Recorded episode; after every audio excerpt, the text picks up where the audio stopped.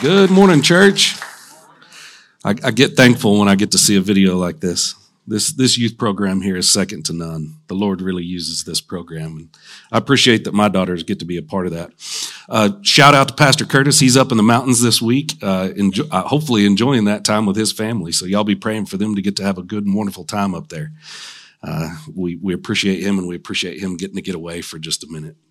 So this morning we're going to be starting a new series. We're calling it Chaos to Order. And moving from chaos to order, we find, unfortunately, isn't just a one time event for us. That's just not how life works. So, chaos, we find it just appears in many ways for many reasons. Sometimes we're actually an innocent bystander to the chaos, or we suffer that chaos anyway. Now, we can be living a life of order, but we find all of a sudden that chaos happens. Where did this chaos come from? Over and over throughout the Bible, we see God move his people from chaos to order. We see God's people rebel over and over, and God still moves them and will move us from chaos to order.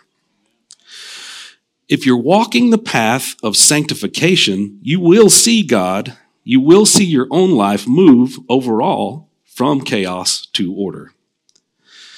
So, some of you are so used to chaos that you don't even know order is a possibility, right? This is maybe drama, right? You, you know what words I'm talking about. So you have to recognize that order is actually possible. So if you will, look at that graphic on the screen. What word do you see? Yeah. I hear a lot of chaos. I hear a few orders. So some of us see chaos, some of us see order when we look at that. The truth is that the word on top is chaos. As we make our way down that list, we'll notice that chaos is actually turning into order. Now, by the end, look at that bottom word. It's clearly order, now that you know, right? We need to be able to recognize that we can move from chaos to order. And once we recognize that, we need to help others recognize that as well. So this morning, I'm going to actually quote Jordan Peterson a few times. This first time is how he likes to explain chaos. I liked it enough that I thought I'd share it with y'all. He says that chaos is the domain of ignorance itself. It's unexplored, it's unexplored territory. Chaos is what extends eternally and without limit beyond the boundaries of all states, all ideas, and all disciplines. It's the foreigner, the stranger, the member of another tribe, the rustle in the bushes in the nighttime, the monster under the bed, the hidden anger of your mother, and the sickness of your child. So that's his definition of chaos. I like it. But for a lot of us here, a lot of us that are going to hear this message, chaos is our sin. Sin is without limit or boundary. Now, for some, the chaos of apathy is the greatest of all. You simply don't take part. You care more about worldly activities than you do the things that actually matter most. You justify and you reason your way into doing nothing. And that causes chaos for you and for those around you. Now, throughout Scripture, we do see God over and over taking his people from chaos to order, right? We see it over and over and over we see him do his works in us. So, where I'm going with that is that whatever our major sin, taking chaos back to sin, whatever our major sin, there just isn't enough of it to satisfy. We'll always want more. There's never enough sin to satisfy, right? We've all heard that. We all know that. Sin, now sin really isn't the only reason we'll find ourselves in chaos, but it really is one of the major reasons. Now, most of us as humans have to decide to take action and move beyond the things that we already understand. We have to decide to grow and change because it's uncomfortable.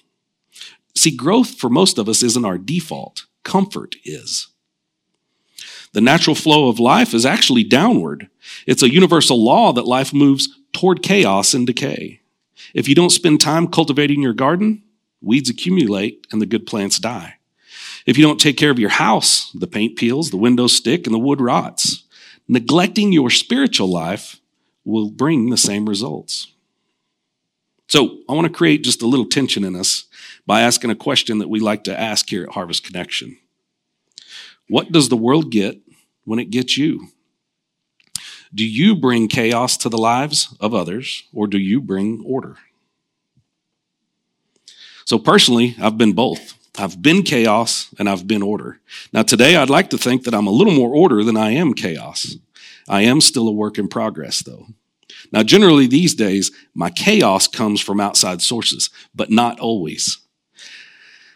I want to give you all a good example from my past of me really creating some of my own chaos. When, when Jesse and Jenna were little girls, and they're, they're not little girls anymore, but when they were little bitty girls, we had them in ballet.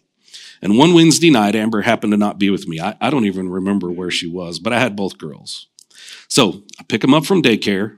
I run them to ballet. From ballet, I run them through the drive through to get them some chicken nuggets. I'm already losing if you can't tell. So those two little girls are in the back of the vehicle and they're just chomping down on these chicken nuggets as I hurry them along. I'm rushing them, right? So we pull up to church. I get in the back with them. I get out a handy wipe and I start giving them the backseat bath. Some of y'all know what I'm talking about, right? So they're still trying to shove these nuggets in their mouth. They're trying to eat, right? And I'm changing them out of their ballerina attire into their church attire so we can go into church that Wednesday night. So I'm doing a bunch of good things. We're doing a bunch of good things, yet I feel agitated and rushed on that Wednesday night. I can feel the disorder that I've allowed to creep into my life. Now, all those things, they were good things, but I had allowed way too many things into our schedule. So I felt the chaos. I was angry with myself, but that actually spilled out into me rushing those two little girls around. So, my question do you find yourself compl- complaining about the world around you, yet you take no steps to become part of the solution? Here's the hard question If you can't lead yourself, why would you think you should lead others? It's kind of tough, right?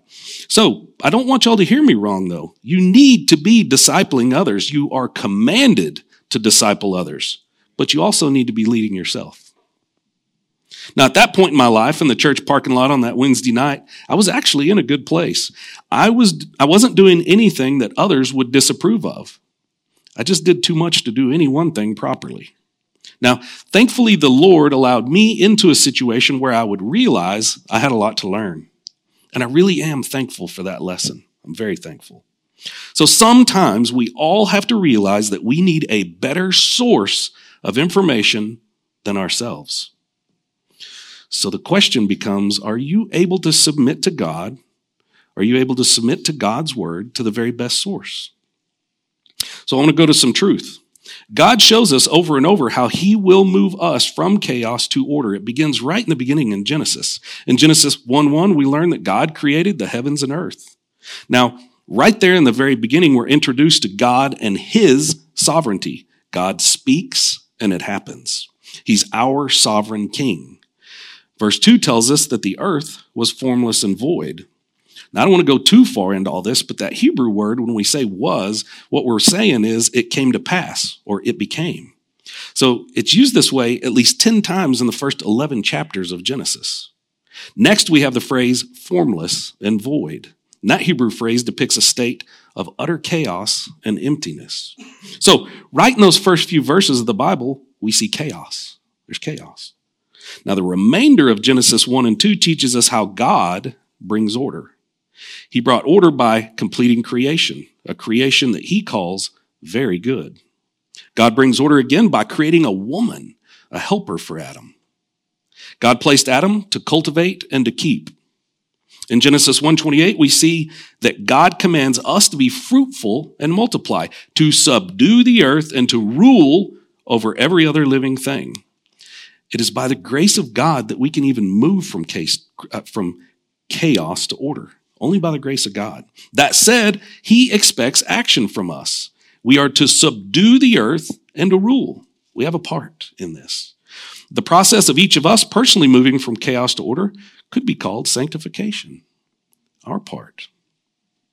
By chapter 3 of Genesis, we see the fall of man. It doesn't take us long to mess things up, right? We're back to chaos. I think a really good word to use here is mutiny. We seem to mutiny throughout our lives. So think about this. How have you rebelled against God? And what chaos did that create?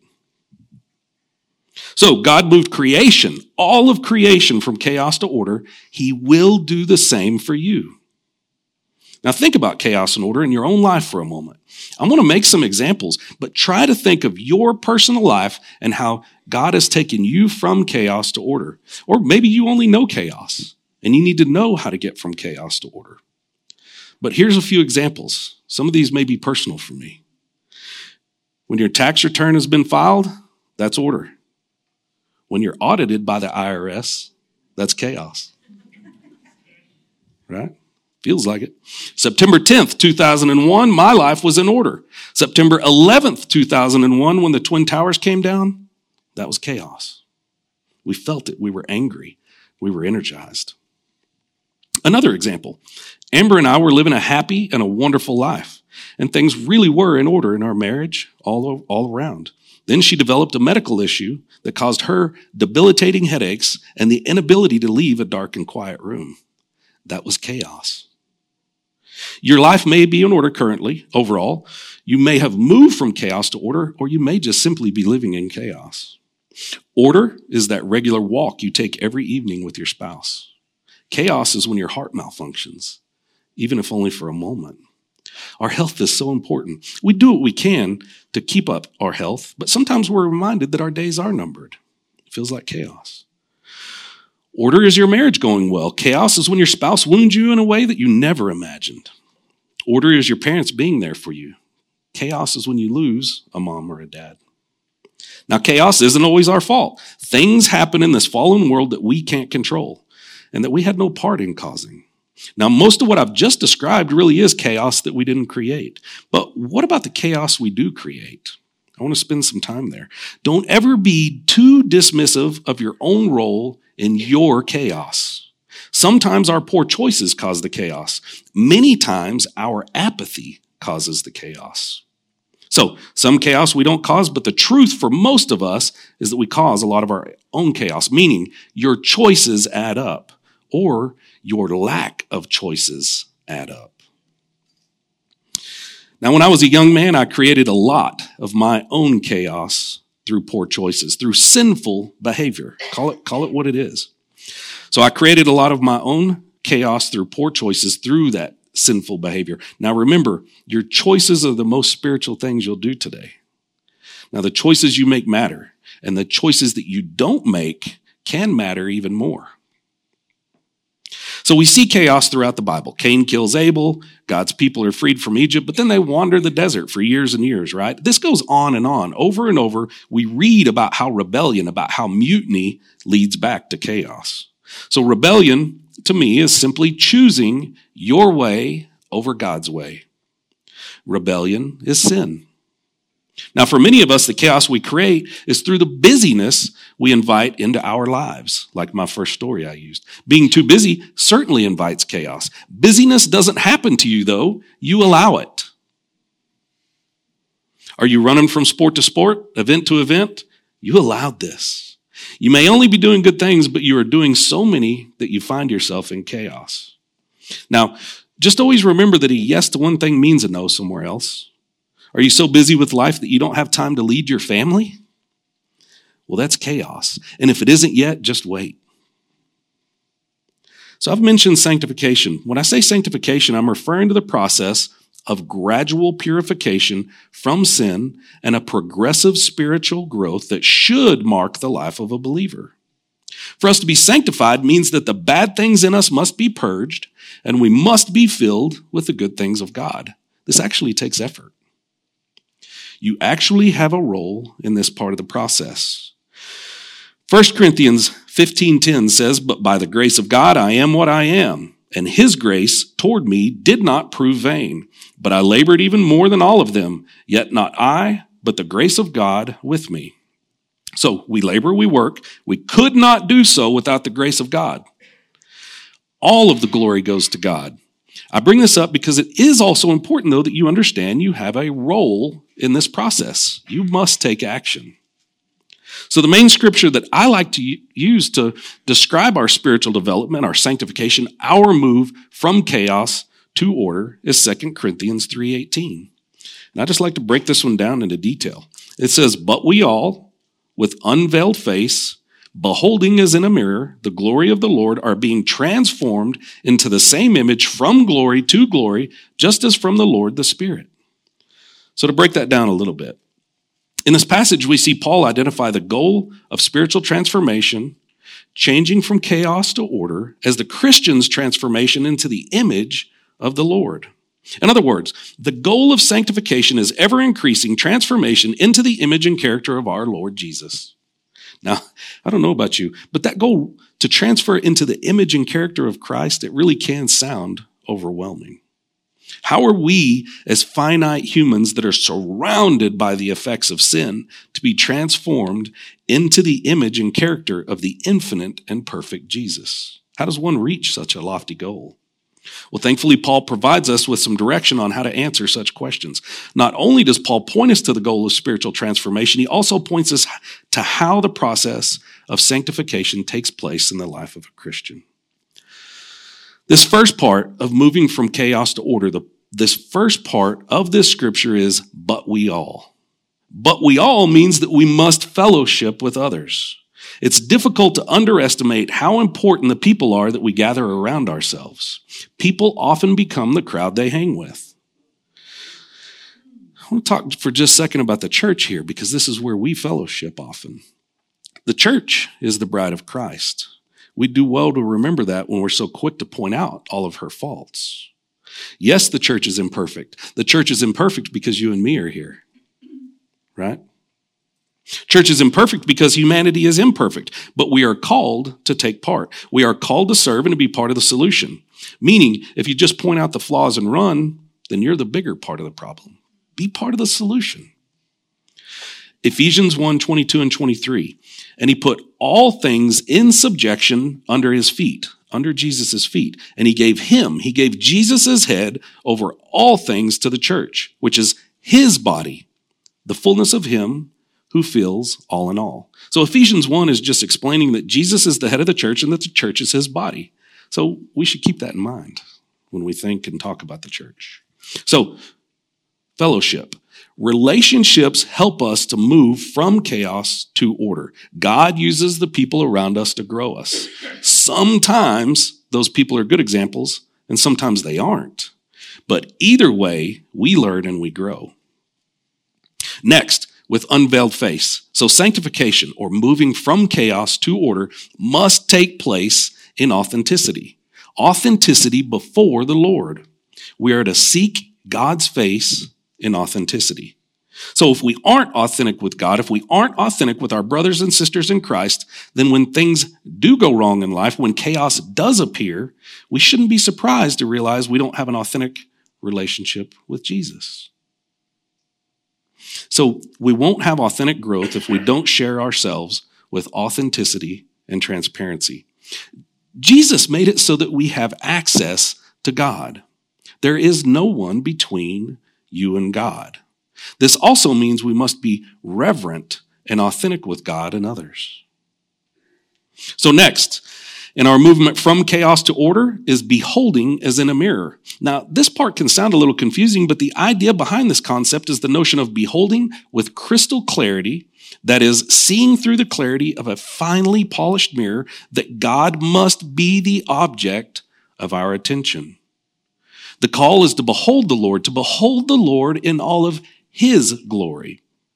If God isn't the object of our attention, we will always seek more of the wrong things. This is a major concern with sin. There just isn't enough of anything else to fill the position that God should hold in our hearts.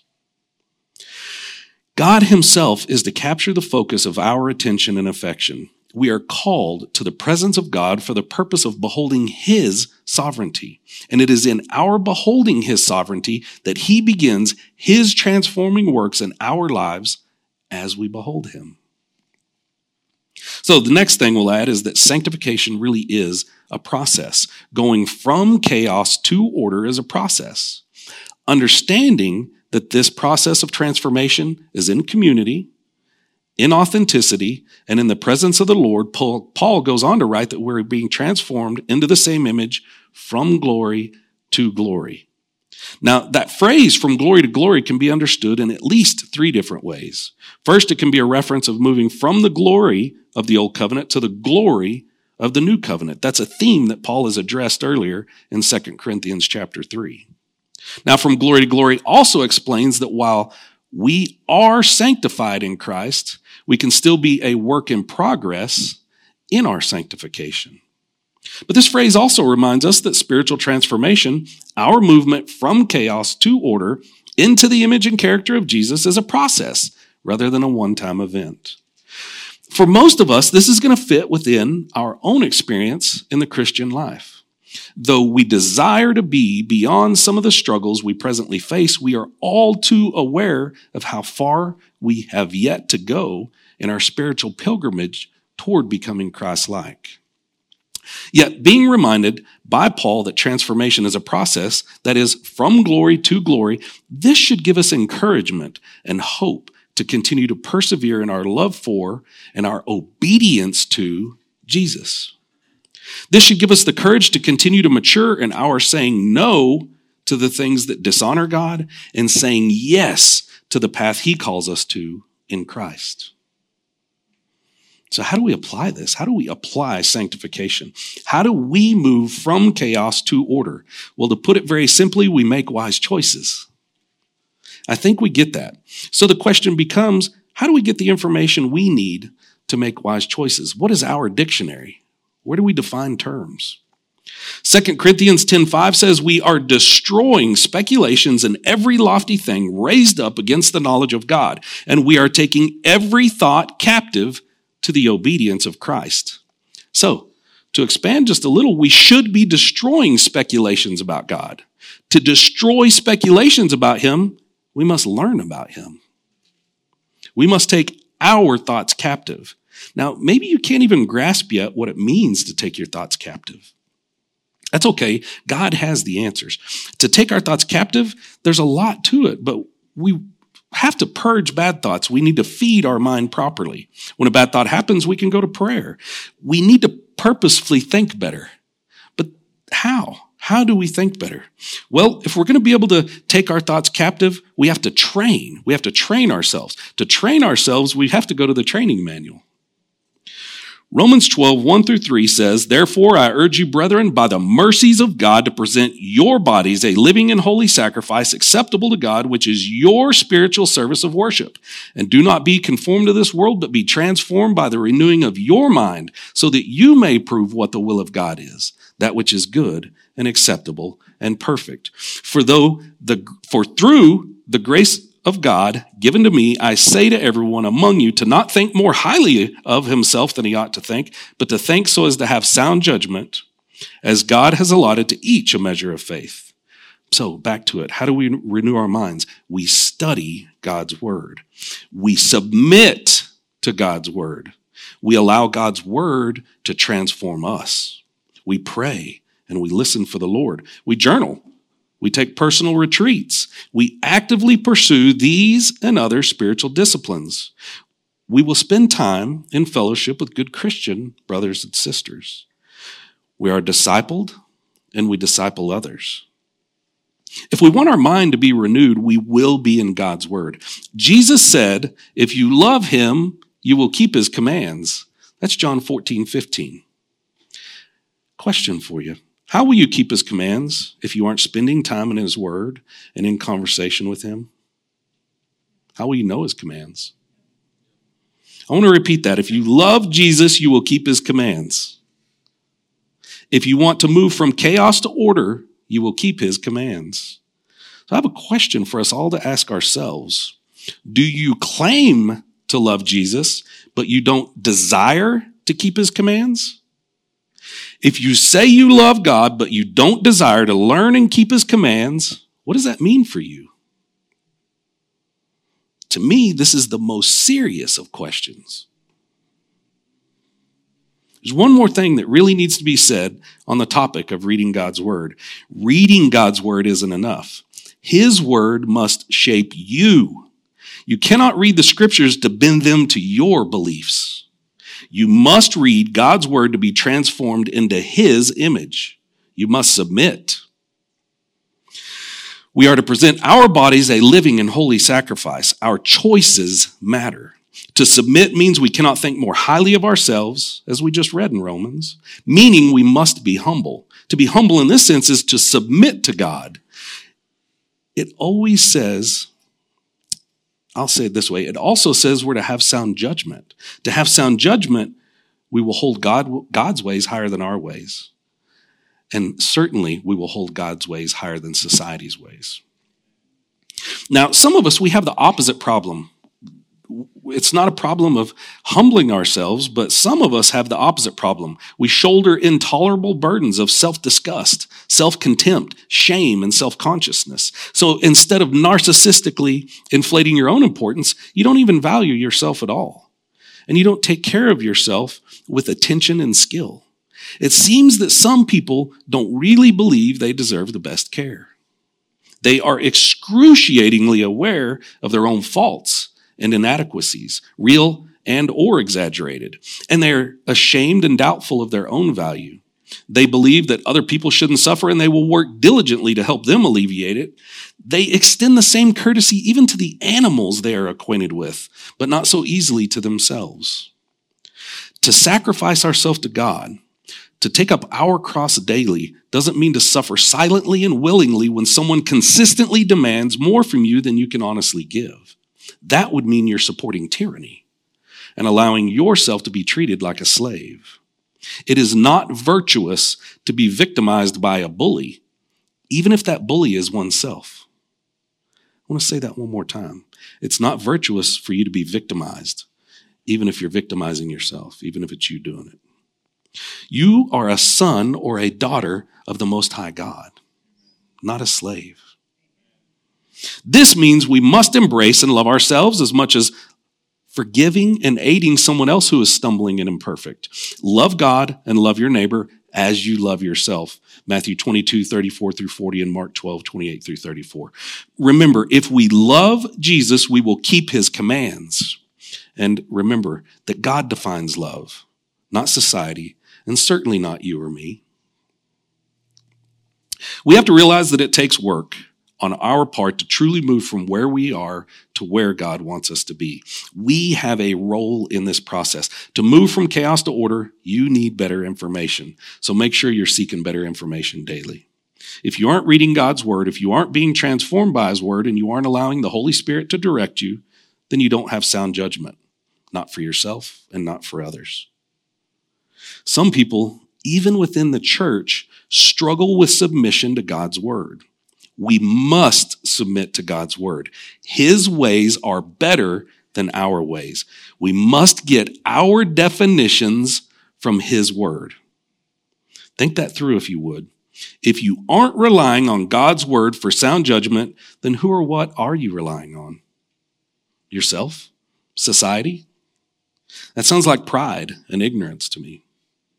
It sounds like you'd be trying Really, it sounds like you're trying to be your own God, just to say it. You're lifting your ideas higher than God's, and you and if you don't learn his ways, let me let me rephrase that. You are lifting if you if you aren't relying on God's word over your own thoughts, your own ideas, then what's happening is you're lifting your ideas higher than God's. And that's a scary place to be. If that's true, then your ideology is wrong and it will cause you harm and those around you harm. Ideologies are just simple ideas. They're disguised as science, philosophy, or logic that attempt to explain the problems of the world and offer remedies that will perfect it. Ideologues are people who pretend or believe they know how to make the world a better place before they've learned how to and before they've put in the time and effort to work on their own chaos within. So, Take the log out of your own eye so that you have clarity to help others with the speck in theirs. Matthew 7 5. You've been given much, and much is expected of you. That's Luke 12 48. Some folks, some of y'all are out there really trying to live on bread alone. Now, maybe for you, bread is the mighty dollar. Maybe it's sports, politics, comfort, or whatever you choose to, to chase too far that you shouldn't. Whatever you pay more attention to than you give to God, than you give to God's word. Now, in Matthew 4 1 through 4, we, we read something really powerful about trying to live on bread alone. Uh, this is about the temptation of Jesus. And it says, Then Jesus was led up by the Spirit into the wilderness to be tempted by the devil. After and after he had, had and after he had fasted 40 days and 40 nights, he then became hungry. And the tempter came and said to him, If you are the Son of God, command that these stones become bread. And he answered and said, It is written, Man shall not live on bread alone, but on every word that proceeds out of the mouth of God. So think about this with me for just a moment. Jesus fasted for 40 days. I would imagine he was quite hungry. Maybe he even wanted food more than you want, whatever it is that you chase. The adversary was tempting Jesus and told him he should transform the rocks into bread. Jesus, while starving, says, One does not live on bread alone, but on every word that proceeds from the mouth of God.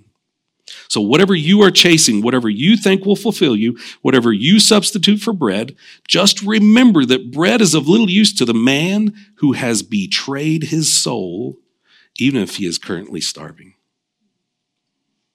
Jesus said, One does not live on bread alone, but by every word that proceeds from the mouth of God. If you want to be fulfilled, you will seek God over every kind of worldly thing. That actually includes your comfort. To make time to spend with God, you may have to get up a half hour earlier, or turn that TV off, or put that phone down. So here's some good news. I've just been pretty hard on us. I want to share some good news. Jeremiah 29 11 says, For I know the plans that I have for you, declares the Lord, plans for welfare and not for calamity, to give you a future and a hope. The Lord has plans of order for us, not chaos. Amen. Now, I just want to jump up to a 30,000 foot view for just a moment. When we think about how we move from chaos to order, we need to be considering all of the spiritual disciplines. This is stuff like service to others, discipleship, how our story fits into his story, into history. These disciplines, they take work. It's a process, not a single event. It's not something you just do on Sunday mornings at church. This is something you become by spending time daily with God. Think about it. What part of the process are you currently working on? Remember, if you don't understand the process, we're here for you. We will help equip and empower you. With that in mind, I want to announce our next E3 course. This is just where we're going to cover some of the spiritual disciplines, like how to study your Bible, prayer, journaling, submission, and personal retreat. These spiritual disciplines are such an important part of going from chaos to order, of our sanctification, of our growth in Christ. So we're going to begin that next course on August 14th. And for more information, just go to harvestconnection.com and look under next steps. So, in conclusion this morning, I just want to quickly recap. We must accept responsibility and take action to go from chaos to order. Our process of moving from chaos to order happens through the grace of God. It also happens through discipleship, while in authenticity and through submitting out oneself to the sovereignty of God. We have to realize that our choices add up. And when we decide not to choose, we really can cause a lot of harm. Meaning our apathy or our desire to stay comfortable will cause chaos. There really is no neutral between chaos and order. Our decisions are governed by our thinking, and our thinking will be wrong if we're not in the Word regularly and if we're not being led by the Spirit. Victimhood mentality is a plague. It's just spread throughout society worse than most plagues we've ever seen. Now, don't catch that sickness. And if you have, it's time to heal. Be an overcomer, be a chain breaker. The spiritual disciplines are extremely important in our movement from chaos to order. Being in God's word and submitting to his word are part of how we're transformed. Make a plan, take action, better your future and the future of those you love. To sum up on our part, to sum up our part in moving from chaos to order, I would say we need to become willing to sacrifice today for a better tomorrow. Humans, we seem to struggle in one of two ways. We either think too highly of ourselves or we don't think enough of ourselves. Don't inflate your gifts from God, but don't have a false pride and pretend that your gifts don't matter. We sacrifice today for a better tomorrow, but we must do so using God's definitions. To know His definitions, we must be in His Word. keep in mind that none of what we've heard today matters if we don't apply it and take action in our own lives. We're all a work in progress. None of us have arrived yet. If you find yourself thinking you can no longer learn on a particular subject, be careful. You're probably dealing with a pride issue. If you think you've arrived, you probably haven't.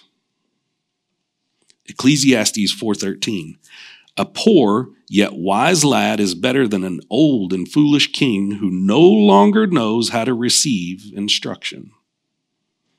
Because we're all a work in progress, that also means you don't have to get so upset with yourself when you realize you are in error.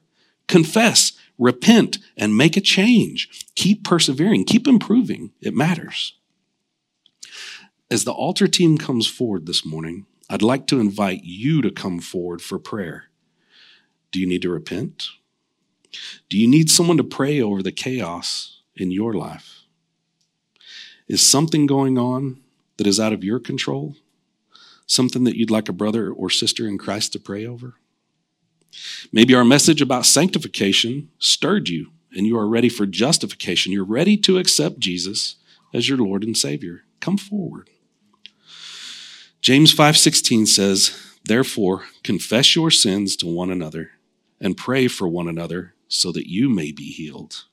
The effective prayer of a righteous man can accomplish much. Please pray with me. Lord God, I thank you for your church. Lord, I thank you for your word. Lord, I thank you for your ways being better than our ways. Lord, I'm so thankful for the no's that you've given me. Lord, I'm thankful for when you've told me no in life and told me to grow first. Lord, I'd ask that as a church, you continue to process us, you continue to sift us and grow us in your word and in your ways, Lord God. Lord, where we don't understand, please let us seek you. Please let us continuously seek your face and continue to want to have that desire to grow in you. Lord, please let us be your people. Let us move from chaos to order. Lord, wherever we mutiny to go to chaos, Lord, please break our hearts, move our hearts so that we want to come back to order with you, Lord God.